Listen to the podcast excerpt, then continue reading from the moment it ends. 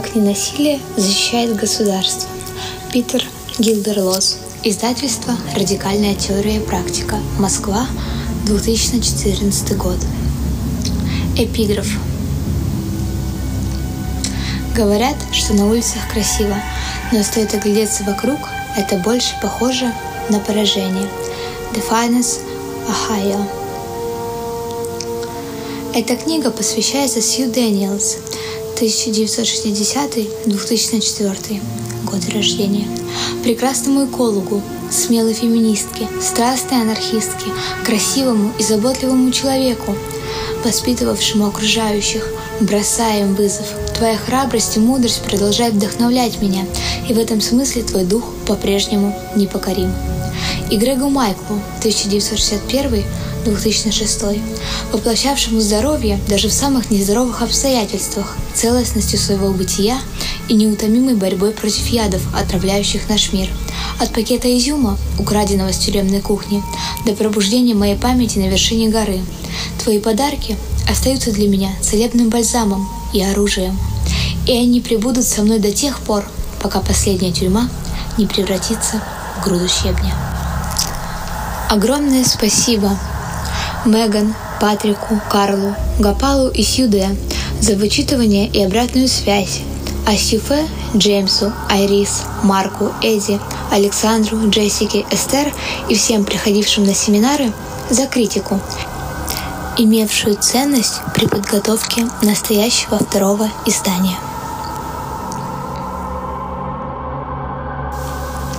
Введение – как ненасилие защищает государство, отражает ситуацию в анархическом движении восточного побережья США 2004 года.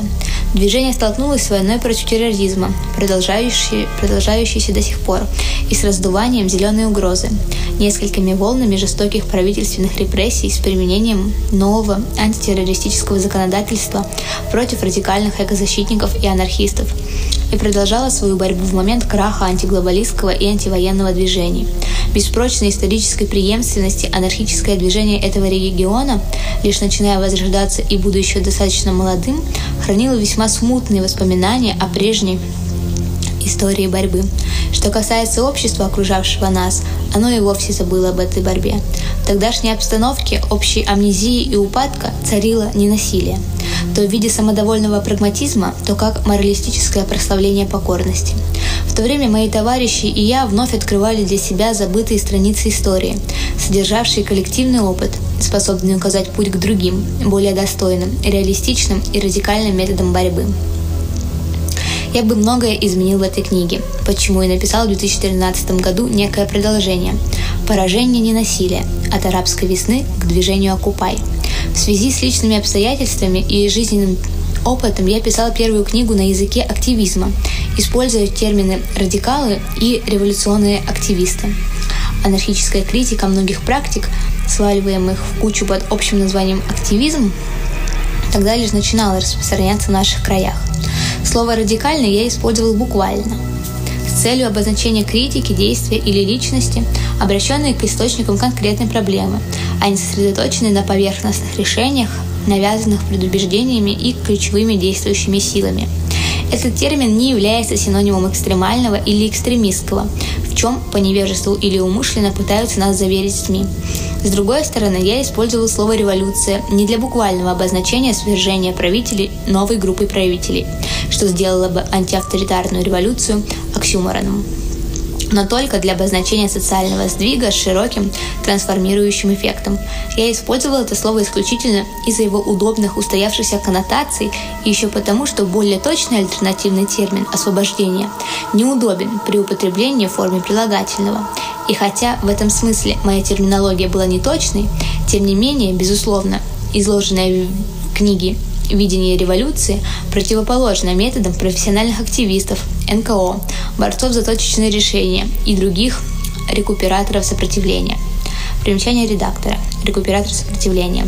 В данном случае имеется в виду люди, которые преобразуют инакомыслие, конфликтность или даже революционность в деятельность, направленную на изменение какой-то части системы вместо ее разрушения в целом. Кроме того, исторические примеры более радикальных методов, приводимые мной, страдают от существенного ограничения. Многие анархисты тогда увязли в обелении и романтизации передовых групп 60-х и 70-х годов. Собственно, большинство книг о борьбе предыдущих поколений, доступных на английском языке, были сосредоточены на авторитарных левых группах, таких как «Красные бригады», «Прав», «Черные пантеры», или синоптики. И многие из нас не знали о существовании антиавторитарных течений в социальной борьбе тех лет. К счастью, в последние годы появилось все больше и больше свидетельств, восполняющих этот пробел. Хочу подчеркнуть принципиально важный момент. Критика ненасилия в этой книге направлена не против определенных действий, далеких от насильственного поведения, таких как мирный пикет, и не направлена против отдельных активистов, решивших посвятить себя мирной работе, такой как лечение или формирование сильных местных гражданских объединений. Когда я говорю о пацифистах и поборниках ненасилия, я имею в виду только тех, кто стремится навязать свою идеологию всему движению и отговорить других активистов от воинственных форм деятельности, включая использование насилия. Или тех, кто отказывает другим активистам в поддержке лишь из-за их воинственности. Аналогичным образом, идеальный революционный активист – это не тот, кто одержимо сосредоточен на сражении с копами или тайных актах саботажа, но тот, кто принимает и поддерживает эти виды деятельности, когда они эффективны, как часть широкого спектра действий, необходимых для свержения государства и построения лучшего мира. За 9 лет, прошедших после написания мной «Как ненасилие защищает государство», широкий набор практик, единогласно позиционирующих себя как ненасильственные, сконцентрировался вокруг сравнительно новой ненасильственной методики, адаптированной к 21 веку. Этот метод, популяризованный Джимом Шарпом, широко известным автором, номинировавшимся на получение Нобелевской премии мира, чьи изыскания по ненасильственной смене режимов финансировались Министерством обороны. Методика Шарпа нашла свое яркое выражение в цветных революциях. В бульдозерной революции в Сербии, оранжевой революции в Украине, революции роз в Грузии и так далее. Эти движения, направляемые СМИ и лишенные политического содержания, имеют очень мало общего с историческими кампаниями Мартина Лютера Кинга или Ганди, но, вне сомнения, они представляют собой новое лицо ненасилия. Крайне удобный для смены режима и приведения к власти новых правительств, лояльных к их спонсорам, эти движения оказались абсолютно неспособными достигнуть сколько-нибудь глубоких изменений в обществе. Ведь подобные изменения неизбежно приводят к противоречию между лидерами и низшими классовыми, и низшими классами общества, интересы которых противоположны. И это является причиной насильственного конфликта, которого не найти в, оптимистичных, в оптимистичных революциях Шарпа. Если финансирование цветных революций правительством США само по себе недостаточно красноречиво, то недавно открывшаяся информация о том, что лидер сербского отпора, организации, стоящей за бульдозерной революцией 2000 года, тайно работал в зловещей разведывательной организации Стратфор, доказывает, что ненасилие действительно является инструментом государства. Как выразилось одно из должностных лиц Стратфор, Лидер отпора и сторонник ненасилия, будучи верно применен, оказался мощнее ударной группы целого авианосца.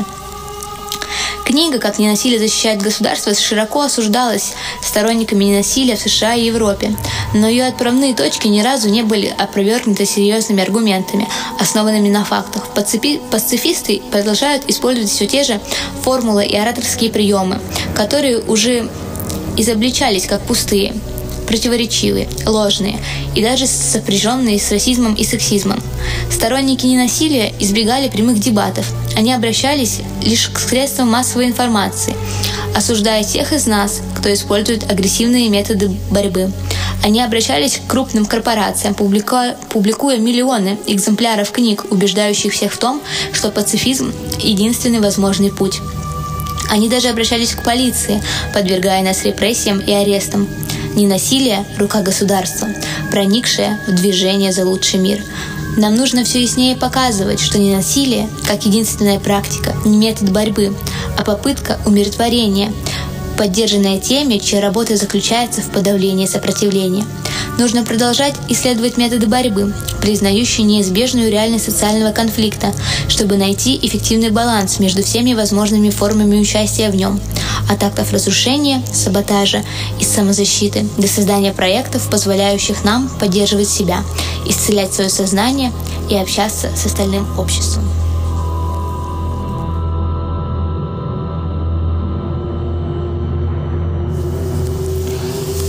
Первая. Ненасилие неэффективно. Я мог бы долго говорить о поражениях ненасильственного подхода, но вместо этого, возможно, было бы полезнее поговорить об успехах ненасилия. Пацифизм едва ли был бы привлекателен для его сторонников, если бы эта идеология не имела в активе ни единой победы за всю историю. Типичными примерами являются обретение Индии независимости от колониального правления Британии – прекращение гонки ядерных вооружений, движение за гражданские права 1960-х годов и движение за мир во время войны во Вьетнаме.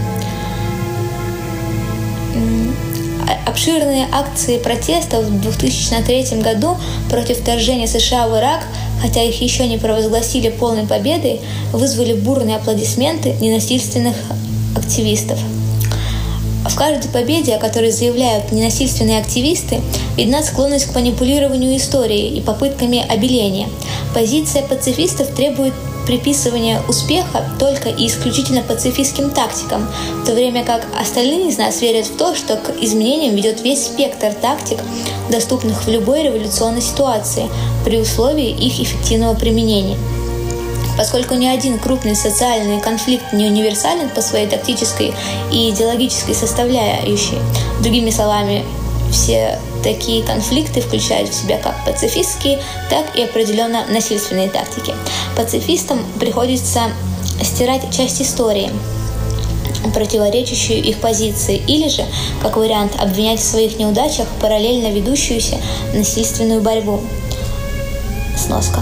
Например, когда один пацифист, участвовавший в дискуссии комитета на съезде анархистов, был вынужден признать, что движение за гражданские права не достигло победоносного завершения, он, не моргнув глазом, перевел стрелки и обвинил в провале борьбы воинствующее освободительное движение, сказав, что как только движение стало насильственным, оно начало терять поддержку.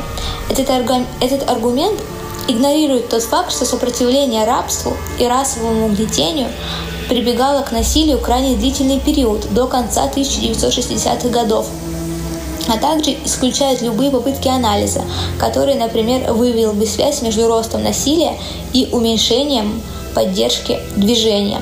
Такой связи попросту не существует. В Индии, как нам говорят, народ, ведомый Ганди, за несколько десятилетий создал массовое ненасильственное движение, которое практиковало тактики протеста, несотрудничества, экономического бойкота, голодовку и акты неповиновения, чтобы британский империализм перестал работать. Они терпели массовые убийства, ответив всего несколькими бунтами, но в целом движение было ненасильственным, и десятилетиями добиваясь своего, индийский народ получил независимость, что стало неоспоримым признаком победы пацифистов. Реальная история сложнее в том смысле, что на решение британцев отступить повлияли многие факторы силового давления, которым они подвергались. Англичане утратили возможность поддерживать колониальную власть, потеряв миллионы военных и большое количество других ресурсов в двух крайне жестоких мировых войнах, вторая из которых стала особенно опустошительной для метрополии.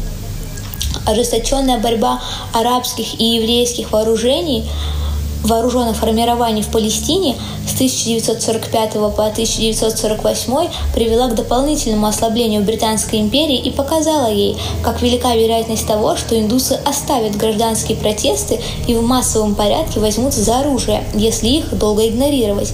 Нельзя сбрасывать со счетов этот фактор, повлиявший на решение англичан отказаться от прямого колониального управления. Реальность такого поворота событий становится очевидной, если учесть, что пацифистская история индийского движения за независимость выборочна и неполна. Не вся Индия склонялась к ненасилию.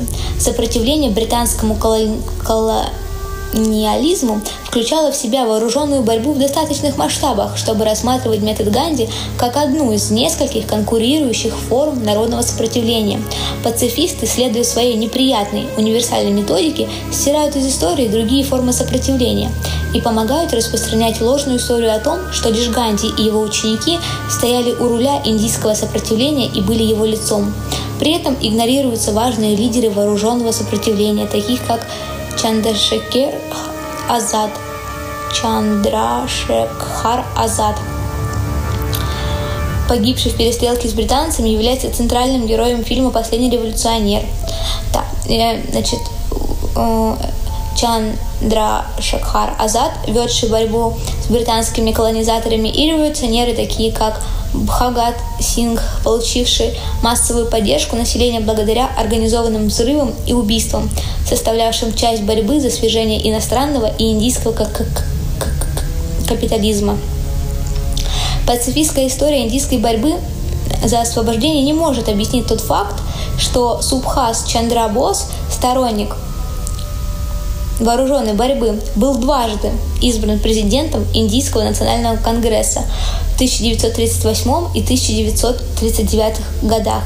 Хотя Ганди был наиболее влиятельной и популярной из всех фигур индийского освободительного движения, обретенное им лидерство не всегда последовательно поддерживалось массами. Ганди потерял настолько значительную часть поддержки со стороны индийцев, призвав к прекращению движения после беспорядков 1922 года, что когда англичане после этого посадили его в тюрьму, в Индии не было ни тени протеста против его ареста. Сноска. Профессор Гопал и имейл сентябрь 2004 года. Гапал также пишет, у меня есть друзья в Индии, до сих пор не простившие Ганди за это. Далее. Важно отметить, что история запомнила Ганди лучше других не потому, что он представлял общий голос всей Индии, а из-за внимания, уделенного ему английской прессой и значения, которое он получил, став приглашенным на серьезные переговоры с британскими колониальными правителями. Историю пишет победителя, что является одной из причин мифологической завесы, окутывающей историю индийского освободительного движения. Самое печальное в заявлении пацифистов о том, что независимость Индии является победой ненасилия, это его историческая сфабрикованность, служащая интересам российских империалистических государств, колонизиров колонизовавших Третий мир. Индийское освободительное движение проиграло. Англичанам не пришлось оставить Индию, они предпочли трансформировать колониальное управление территорией в неоколониальное. Сноска. Хотя консерватизм, свойственный любой политической элите, долгое время не давал европейским и американским государствам разглядеть это, неоколониальное правление гораздо эффективнее обогащает колонизатора, чем колониальная администрация, и намного успешнее удерживает власть с тех пор, как прямой колони... Э, колониализм успешно добился необходимой политической и экономической реорганизации колоний. Либералов в империалистических государствах зря обвиняли в нелояльности или недостатке патриотизма за отстаивание независимости колоний. В денежном плане они как раз не прогадали. О фискальной неэффективности колониализма более подробно писали, например, Джордж Оруэлл и Хо Ши Мин. Далее. Какая победа позволяет проигравшей стороне диктовать победителям время и метод прихода к власти? Англичане написали новую конституцию и передали власть в руки тщательно отобранных преемников – они раздули пламя религиозного и этнического сепаратизма, чтобы Индия осталась разделенной, далекой от мира и процветания, зависимой от военной помощи и другой поддержки европейских государств и США. Индия по-прежнему эксплуатируется европейскими и американскими корпорациями.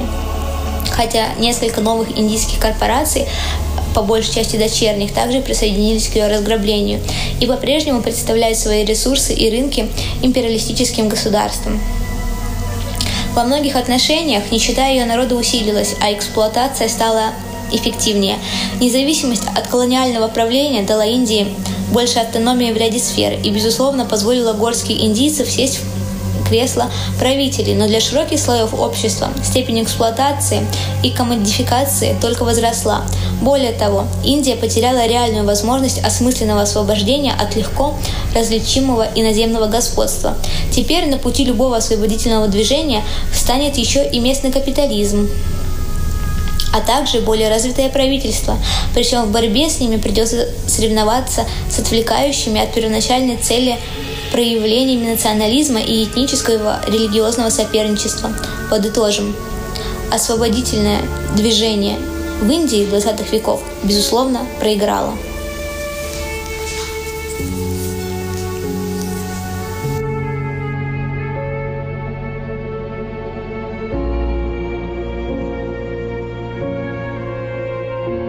Весной 1963 года компания Мартина Лютера Кинга в Бирмингеме обещала стать повторением уныло провалившейся акции в Албании, штат Джорджия, где 9 месяцев компании гражданского неповиновения в 1961 году продемонстрировали бессилие ненасильственно протестующих против правительства, обладавшего, казалось, бездонными тюрьмами, и где 24 июля 1962 года бунтующая молодежь захватила на ночь целые кварталы и вынудила полицию убраться из гетто, продемонстрировав тем самым, что после кампании 1961 года черное население Албании целый год продолжало бороться с расизмом, уже утратив вкус к ненасилию. Но вот 7 мая в Бирмингеме после продолжительного полицейского насилия 3000 чернокожих решили дать сдачи, начав закидывать полицию камнями и бутылками. Всего через два дня Бирмингем до той поры несокрушимый бастион дискриминации, согласился десегрегировать магазины в центре города, и президент Кеннеди подкрепил договоренность гарантиями со стороны государства. На следующий день после взрыва белыми расистами дома и офиса, принадлежавших черным, тысячи чернокожих снова устроили беспорядки, захватили участок из девяти кварталов. Они уничтожали полицейские машины, жгли заведения для белых, а также покалечили несколько копов, включая главного инспектора. Через месяц и один день президент Кеннеди обратился к Конгрессу для принятия акта о гражданских правах, положившего конец стратегии нескольких предыдущих лет, направленной на удержание гражданского движения в стойле. Возможно, крупнейшая из ограниченных, если не пустых, побед движение за гражданские права было одержано тогда, когда черные продемонстрировали, что они не готовы оставаться вечно мирными. Из двух возможных вариантов белая правящая верхушка выбрала переговоры с пацифистами. Результаты мы видели. Заявление о том, что движение за мир в США положило конец войне против Вьетнама, содержит ряд обычных ошибок. Его раскритиковали Уорд Челчилль и другие – так что я лишь суммирую результаты. С непросительной уверенностью в своей праведности мирные активисты игнорируют тот факт, что от 3 до 5 миллионов индокитайцев погибли в борьбе с армией США, что десятки тысяч американских военных были убиты, а сотни тысяч ранены, что остальные войска, деморализованные всей этой мясорубкой, стали крайне неэффективными и склонны к мятежу, и что США теряли политический капитал и двигались к финансовому банкротству с такой скоростью, что даже провоенные политики стали призывать к стратегическому отступлению. Особенно после того, как детское наступление показало, как многие тогда выражались, безвыигрышность войны. Правительство США вынудили отступить не мирные протесты. Оно было побеждено в политическом и военном отношении. Качестве подтверждения этого Черчилль говорит о, победе республиканца Ричарда Никсона и отсутствии антивоенного кандидата со стороны Демократической партии на выборах 1968 года, почти самом пике антивоенного движения. К аргументам, показывающим бессилие движения за мир в говорении истины царям, можно добавить и переизбрание Никсона в 1972 после четырех лет эскалации конфликта и геноцида во Вьетнаме. В действительности, единое движение за мир распалось при выводе американских войск завершившимся в 1973 году. Оно уже не так беспокоилось по поводу масштабной военной кампании бомбардировок, направленной на гражданское население и усиливающейся после вывода войск его уже мало смущало и продолжение в оккупированном Южном э, Вьетнаме военной диктатуры, подготовленной и финансируемой США. Другими словами, движение ушло на покой, наградив Никсона переизбранием, после того, как американцы, а не вьетнамцы, оказались в опасности. Американское движение за мир не сумело принести мир. Империализм США ничуть не ослабел, и хотя избранная военная стратегия потеряла, потерпела поражение от вьетнамцев, Штаты в итоге все же добились своих конечных политических целей именно потому, что движение за мир не сумело добиться никаких изменений у себя дома. Чтобы спасти какую-то видимость насильственной победы, некоторые пацифисты указывают на огромное количество сознательных отказников, не соглашавшихся воевать, но должно быть очевидным, что увеличение числа отказников и уклонистов от призыва не оправдывает пацифистские тактики. Вероятность отказа солдат сражаться, особенно в нашем милитаристическом обществе, прямо пропорциональна их ожиданию отчаянного сопротивления противника, способного убить их или искалечить. Без ожесточенной борьбы со стороны вьетнамцев массовый призыв в США был бы не нужен – а без призыва ненасильственного сопротивления в Северной Америке, служащее собственным интересам, едва ли существовало бы. Гораздо важнее пассивных сознательных отказов были растущие мятежи в армии, особенно со стороны черных латиноамериканцев и выходцев из коренных народов. План, разработанный правительством США, в ответ на городские волнения черных, призванные забрать безработных чернокожих молодых людей с улиц и подставить под ружье, привел к обратному эффекту. Цитата. Чиновники из Вашингтона, посещавшие военные базы, были шокированы ростом черной военной культуры. Ошеломленное начальство смотрело, как местных белых офицеров, интендантов заставляют отдавать ответную честь новым африканцам, черным солдатам, показывая жест силы, поднятый кулак. Никсону приходилось как можно скорее выводить войска из Вьетнама. В противном случае он рисковал потерей армии. Фрейгинг, саботаж, отказы сражаться, волнение в военных тюрьмах и помощь врагу – эта деятельность американских солдат внесла существенный вклад в решение правительства США вывести наземные войска из Вьетнама. Как заявил полковник Роберт Хейн, Хейн в июне 1971 года, цитата, по всем видимым признакам наша армия, находящаяся вот во Вьетнаме, пребывает в состоянии, приближающемся к развалу. Отдельные подразделения избегают боевых действий или отказываются от них, убивают свой офицерский и сержантский состав, погрязли в наркотиках и деморализованы, а то и близки прямому бунту. За пределами Вьетнама ситуация почти так же серьезна. Пентагон подсчитал, что 3% из числа погибших в период с 1961 по 1972 год во Вьетнаме офицеров и, и сержантского состава были убиты своим же путем фрейгинга. Это, кстати, не включает в себя убийства, совершенные холодным и ручным огнестрельным оружием. Известный случай, когда солдаты подразделения скидывали награду тому, кто убьет непопулярного офицера. Мэтью Ринальди называет американских черных и латиносов из рабочего класса главными фигурами вооруженного сопротивления, сломившего армию США во время Вьетнамской войны, и тем, кто опередил движение за гражданские права, хотя не был склонен к, паци... к тактике пацифизма любой ценой, характерной для этого движения пусть и не настолько значимы, как общее сопротивление армии, взрывы на территории белых учебных заведений, включая большинство элитных университетов, и другие акты насилия, направленные против войны, также не должны игнорироваться в угоду пацифистскому отбеливанию истории. За 1969-1970 учебный год – сентября по май консервативный обозреватель насчитал 174 антивоенных взрыва на территории гражданских учебных заведений. а за их пределами не менее 70 взрывов и нападений, нацеленных в первую очередь на здания, системы офицерской подготовки, правительственные здания и офисы корпораций. Кроме того, 230 акций протеста в высших учебных заведениях прошли с применением физического насилия, а в результате 410 была повреждена собственность.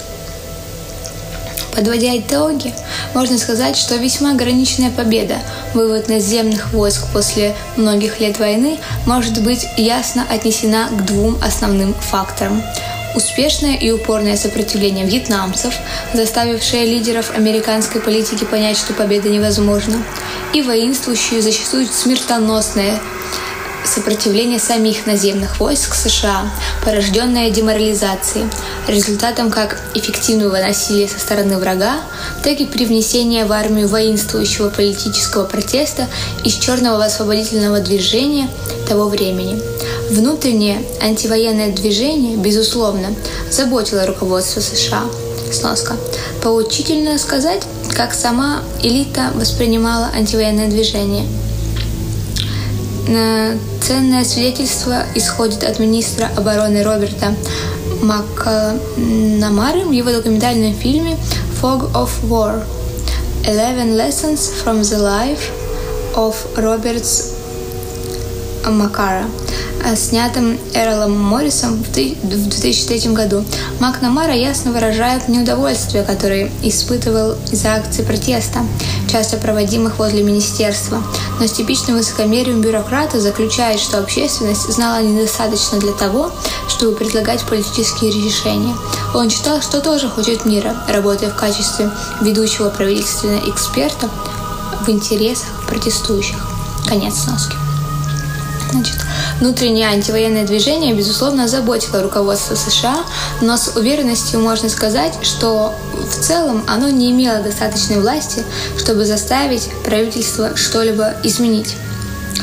При этом в случае его наиболее эффективные направления использовали формы протеста, сопряженные с насилием, взрывами и повреждением собственности.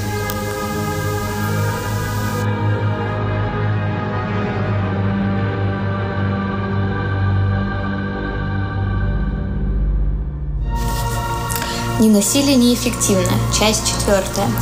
Возможно, запутавшись в собственноручно фальсифицированной истории движения за мир в период Вьетнамской войны, пацифисты США в 21 веке, стремясь остановить вторжение в Ирак, видимо, ожидали повторения победы, которой никогда не было. 15 февраля 2003 года, в тот момент, когда правительство готовилось к войне с Ираком, протесты миллионов антивоенных активистов по всему миру выходные дни дали резкий отпор Вашингтону и его союзникам. Невиданная волна демонстраций спутала военные планы США. Так, по крайней мере, написано в статье на сайте ненасильственной антивоенной группы «Объединение за мир и справедливость». Статья, ликующая широкому проявлению пацифистских чувств, заходит настолько далеко, что в ней предполагается, будто Белый дом, похоже, поколеблен волной сопротивления в ответ на его призывы к стремительной военной операции. Протесты были крупнейшими за всю историю. За исключением нескольких мелких потасовок, они были совершенно спокойными, и организаторы тщательно подчеркивали их массовость и мирный характер – Некоторые группы, такие как Объединение за мир и справедливость, даже предполагали, что протесты смогут предотвратить войну. Разумеется, они оказались совершенно неправы, а протесты совершенно неэффективны. Вторжение произошло, как планировалось, несмотря на то, что миллионы людей номинально, мирно и бессильно протестовали против него. Антивоенное движение ничего не сделало для того, чтобы изменить распределение власти в Соединенных Штатах – Буш получил достаточно избирательный политический капитал для вторжения в Ирак, и ему удавалось избегать негативных последствий до тех пор, пока в войне и попытках оккупации страны из-за эффективного вооруженного сопротивления иракского народа не проявились признаки поражения. Так называемая оппозиция официальной политической сцене даже не сделала заявления. Единственный возражавший против войны кандидат от Демократической партии, партии Деннис Кусинж ни на секунду не воспринимался как серьезный соперник. Позже он, как и его сторонники, оставил прежнюю высокоморальную позицию, согласившись с мнением демократической партии, поддержавшей оккупацию Ирака. Хрестоматийный пример для оценки степени эффективности ненасильственного протеста – участие Испании в оккупации, возглавленной США.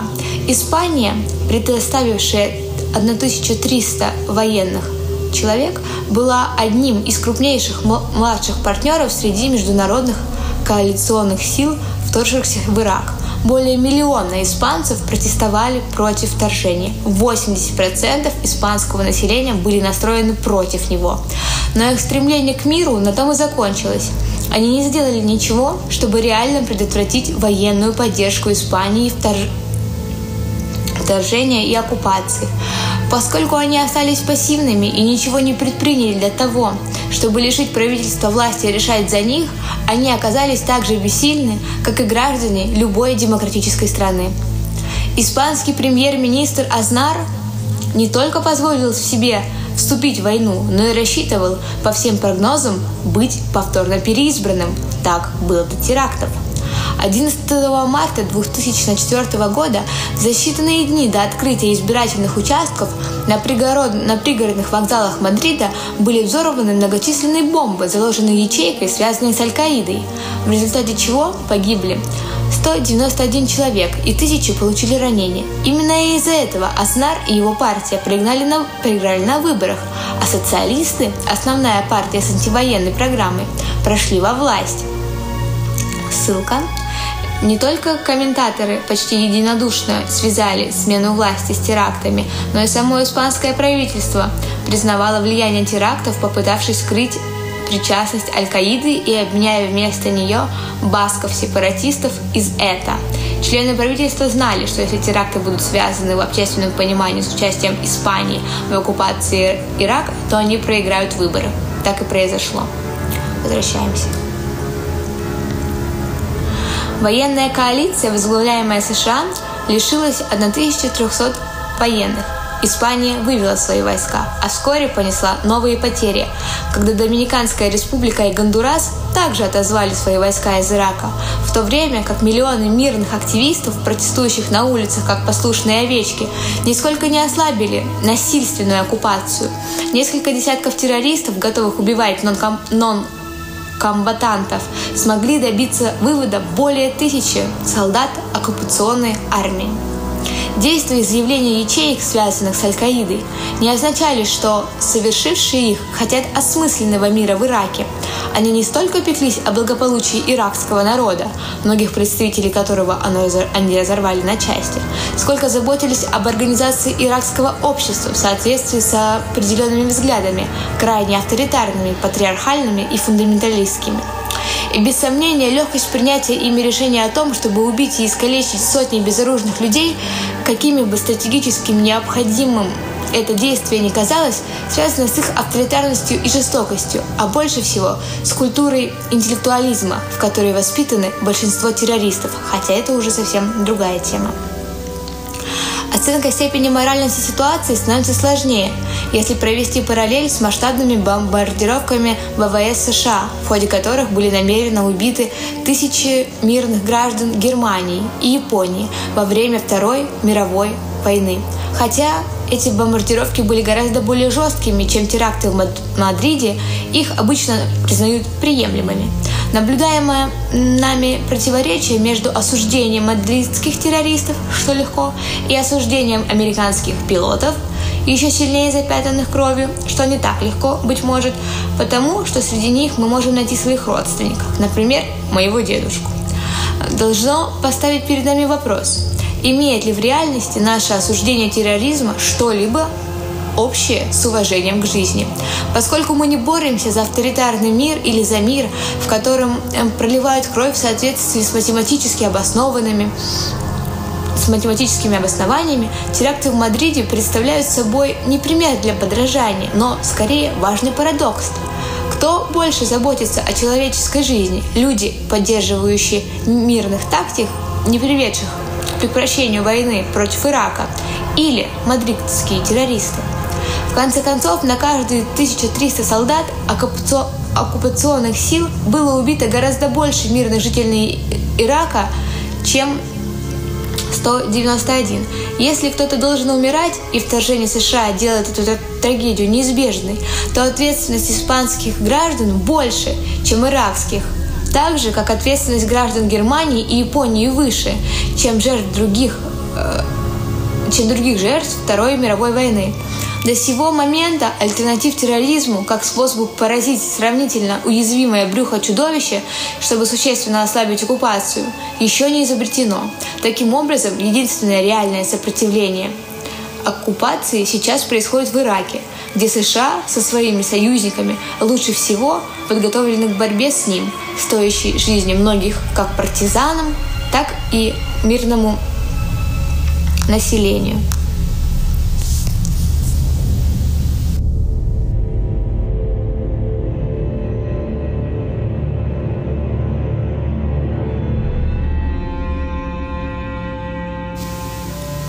Часть пятая. О победах пацифизма сказано достаточно.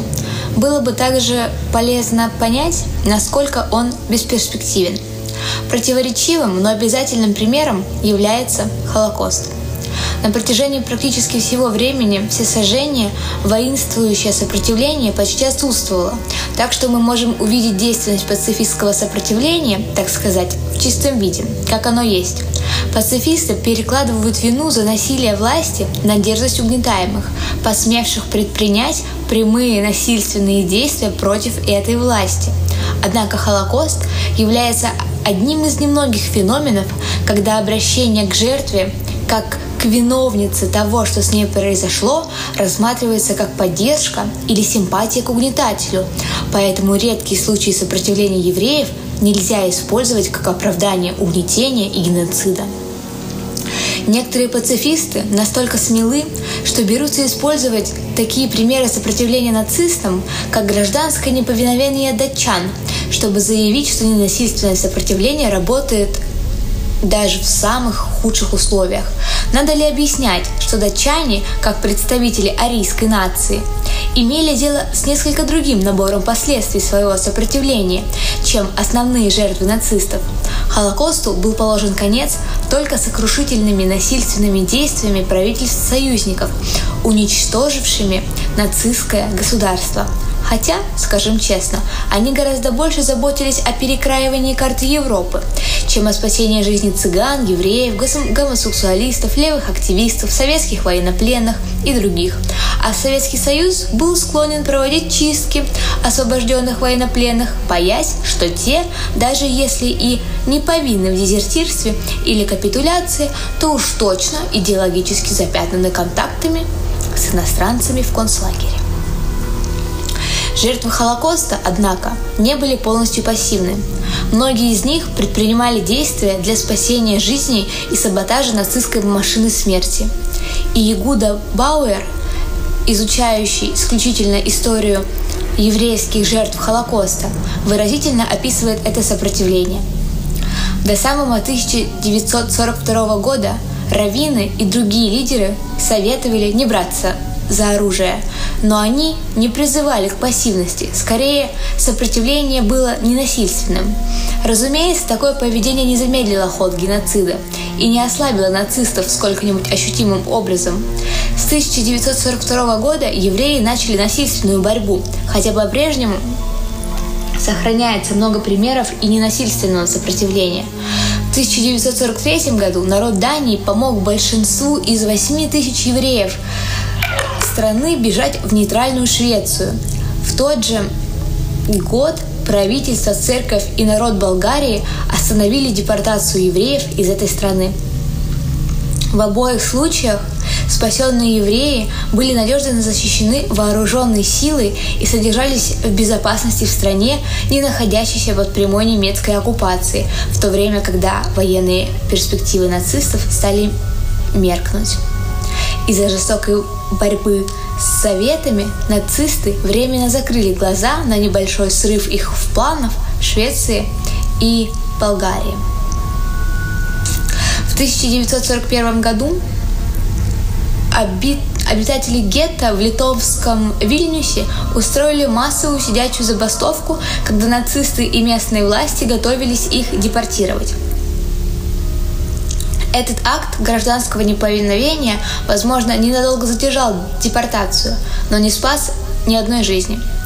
Многие главы юденратов, еврейских советов, организованных с Третьим рейхом для управления гетто в соответствии с указаниями нацистов, оказывали нацистам услуги, пытаясь не раскачивать лодку и надеясь, что в конце войны выживет максимально возможное количество евреев – это уместный пример, поскольку сейчас многие пацифи пацифисты в США также верят, что если ты раскачиваешь лодку или создаешь конфликт, ты делаешь что-то плохое. Бауэр пишет, в конечном счете эта стратегия провалилась. И пытавшиеся ей следовать с ужасом обнаружили, что стали соучастниками спланированного нацистами убийства. Другие члены еврейских советов были смелее и открыто отказались сотрудничать с нацистами. Например, в польском Львове первый глава совета отказался сотрудничать, после чего был убит и заменен. Его преемники, как отмечает Бауэр, были гораздо покладистее, хотя повиновение не спасало их, поскольку всем были уготованы лагеря смерти. В рассматриваемом примере города Львова послушный преемник главы Юденрата все равно был убит всего лишь по подозрению в сопротивлении. В польском Борщеве староста отказался повиноваться приказам нацистов и был увезен в лагерь, в лагерь смерти Белжец. Другие члены Советов использовали разнообразные тактики, явно оказавшиеся более эффективными. В литовском Ковна они делали вид, что выполняют приказы нацистов, тайно участвуя при этом в движении сопротивления. Они успешно прятали детей, которых должны были депортировать, и тайно выводили молодых мужчин и женщин из гетто, чтобы те могли присоединиться к вооруженной борьбе в партизанских отрядах. Во Франции обе секции Юденрата принадлежали подполью и были в постоянной связи э, связи с сопротивлением и внесли значительный вклад в спасение большинства выживших евреев страны.